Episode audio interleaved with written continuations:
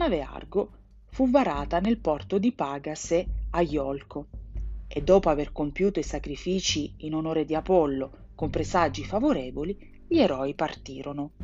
Il primo scalo fu l'isola di Lemno. All'epoca sull'isola c'erano soltanto donne, poiché esse avevano messo a morte tutti gli uomini. Gli argonauti rimasero sull'isola per molto tempo e diedero loro anche dei figli. Ma era tempo di ripartire e così, dopo un lungo viaggio, penetrando nell'Ellesponto, giunsero nel paese dei Doglioni. Questo popolo fu molto ospitale, il re li invitò a un banchetto e dette loro molte prove d'amicizia.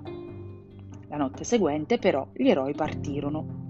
Durante la notte però venti contrari si alzarono, cosicché prima dell'alba approdarono di nuovo sulla riva dei Doglioni. Questi non si accorsero che erano i loro ospiti della sera precedente e li scambiarono per pirati pelagi e attaccarono subito battaglia. Richiamato dal rumore anche il re accorse e Giasone lo trafisse con una lancia.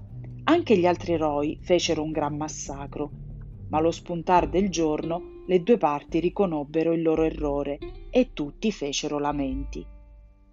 Dopo i dovuti tributi, gli eroi partirono nuovamente. Il viaggio toccò tante altre zone fino a quando la nave arrivò a Salmidesso in Tracia. Qui era re l'infelice indovino Fineo.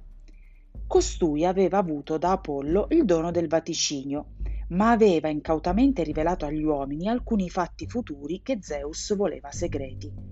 Perciò il dio irato lo aveva reso cieco e lo faceva tormentare dalle arpie, mostri col viso di donna e il corpo di avvoltoio le quali insozzavano i cibi delle persone che esse perseguitavano. Fineo chiese aiuto agli eroi. Liberato da quel supplizio, Fineo fu riconoscente con gli argonauti e spiegò loro le precauzioni che avrebbero dovuto prendere per superare le difficoltà che avrebbero incontrato, soprattutto per superare il difficile passo delle rupi simplegati per entrare nel Mar Nero. Queste rupi, chiamate anche le rocce blu, erano delle rupi che si urtavano. Cosa fecero gli argonauti? Lasciarono andare una colomba, la quale riuscì a superare il passaggio, ma le rocce, richiudendosi, le spuntarono l'estremità della coda. Gli eroi aspettarono che le rocce si fossero di nuovo allontanate e si lanciarono a loro volta. La nave uscì sana e salva, ma la poppa fu leggermente danneggiata, come era successo per la coda della colomba. Da quell'epoca le rocce blu restarono immobili, poiché il destino voleva che appena una nave fosse riuscita a superarle, il loro movimento avesse fine. Grazie ai consigli di Fineo, la nave Argo superò felicemente quel passo e fu la prima nave dell'Egeo che poté entrare nel Mar Nero.